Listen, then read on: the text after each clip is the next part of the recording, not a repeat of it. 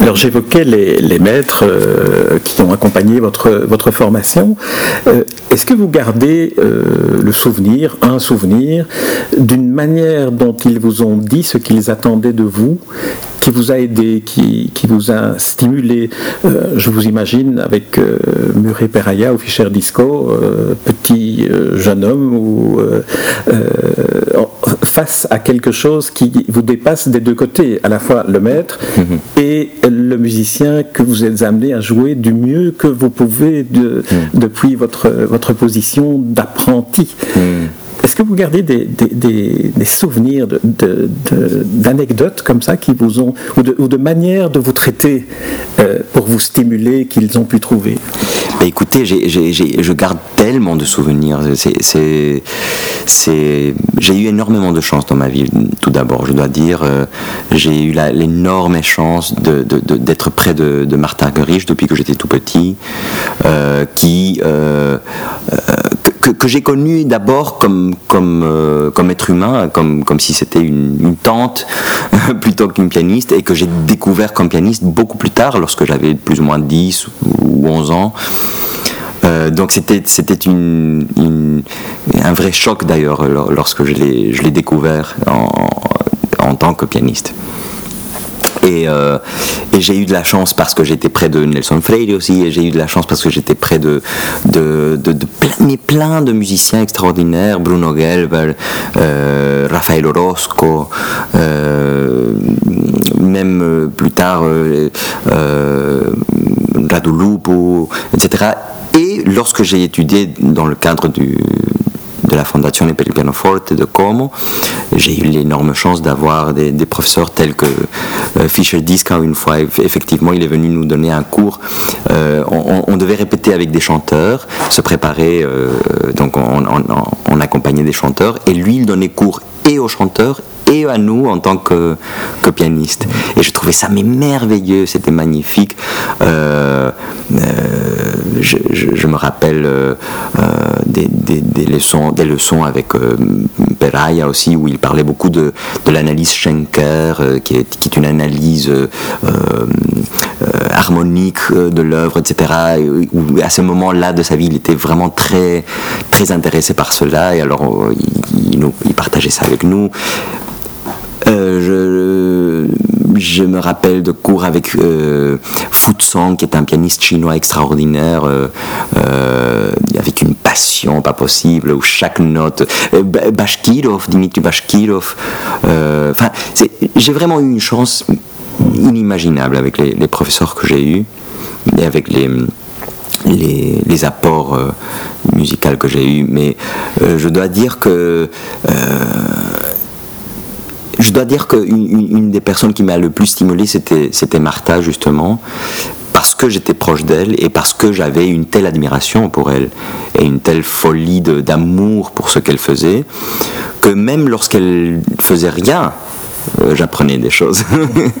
moi, je, moi, j'écoutais euh, ses enregistrements, je regardais des vidéos, et, tout ça me nourrissait énormément. Et j'étudiais, j'étudiais euh, sa façon de jouer, même avant de, jouer pour elle. et une fois, je me rappelle, on a fait un cours sur le Gaspard de la nuit de, de Ravel, qui a duré 6 heures c'est passé en, 10 minutes pour moi. Je n'ai pas vu passer le temps. Et le cours était tout sauf un cours. Euh, en fait, c'était comme si elle prenait cours euh, en même temps que moi. C'est-à-dire qu'on écoutait des enregistrements ensemble. Elle me demandait, mais qu'est-ce que tu penses ici, ça, comme si. Euh, elle, donnait des exemples, elle jouait un peu, elle me faisait jouer. Mais c'était, vraiment comme si on était deux, explorateurs qui allaient découvrir l'œuvre ensemble. C'était, c'était merveilleux, c'était, incroyable. Et il y avait euh, à l'époque son, compagnon qui était Alexander Rabinovich, qui est un énorme pianiste euh, russe et compositeur. Euh, qui est venu à la fin de la leçon, juste quand je, croyais que c'était fini, pour encore m'apporter d'autres, idées, d'autres points de vue. Mais c'était un, festival, c'était incroyable. Et je, crois, on a fini, il, il devait être 4 heures du matin. Et j'avais une telle euphorie et énergie que je ne pouvais plus dormir après ça, évidemment. Euh, j'ai plein d'anecdotes de ce style. Euh, je me rappelle une phrase que, que, Martin m'a sortie une fois par rapport à par rapport au, danger de d'essayer de, de, de, euh, de, reproduire quelque chose qu'on a aimé de soi-même. Euh, il, nous arrive parfois de jouer et de trouver waouh ça c'était vraiment bien, j'aimerais pouvoir le refaire. Et elle a dit euh, il n'y a rien de plus dangereux que, que de s'imiter soi-même. Mmh. Et, et, je me rappelle plus tard quand, quand j'ai eu la, la, chance de travailler avec Misha Maïski, euh, en rapport avec ça, il m'a, il m'a raconté une histoire euh, que j'ai trouvée géniale. Je sais pas, je, connais pas les détails, mais je sais que c'est une vraie histoire, donc euh, probablement vous allez pouvoir me corriger. Mais il paraît qu'à une époque, il faisait un concours de, de, pour voir qui pouvait faire le mieux Charlie Chaplin. Et Charlie Chaplin, il est rentré sans rien dire dans ce concours et il a obtenu le troisième prix. Voilà. Il a voulu s'imiter soi-même. Voilà. Comme toutes les histoires de cette sorte, même si elle n'est pas vraie, elle est tellement belle qu'elle devient vraie. Exactement. Euh, alors j'aimerais bien qu'on va peut-être revenir un peu maintenant à, la musique. On reviendra sur Martha Gerich. Dès que, dès que vous souhaitez l'évoquer, n'hésitez pas parce qu'on sent vraiment combien elle a été une, combien elle est euh, une présence essentielle. Je me souviens de l'avoir vue dans le public à un, de vos concerts et c'était assez touchant de la voir euh, dans, le public vous, vous regarder et c'était quelque chose qui comme, comme s'il y avait une passerelle qui virtuelle entre, entre elle attentive et vous euh, euh, en, train de, en train de jouer. Alors, euh, un mot encore sur Chopin et les préludes qui représentent le public. Chopin, pour vous, c'est... Chopin, c'était mon premier grand amour dans la musique. Quand j'étais tout petit, j'étais complètement en adoration par rapport à tout ce qu'il a composé. Euh, euh, je pouvais passer des heures. Euh, quand, j'ai appris pour la première fois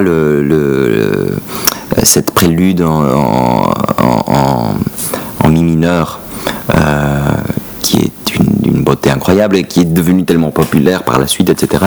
Je me rappelle quand j'avais appris ça, je devais avoir 7 ans, euh, et, je pouvais passer des heures et des heures et des heures à jouer et rejouer et rejouer, et, le jouer d'une façon et d'une autre façon et encore une autre façon, et de chercher et de et c'était infini, et c'était un, tel plaisir.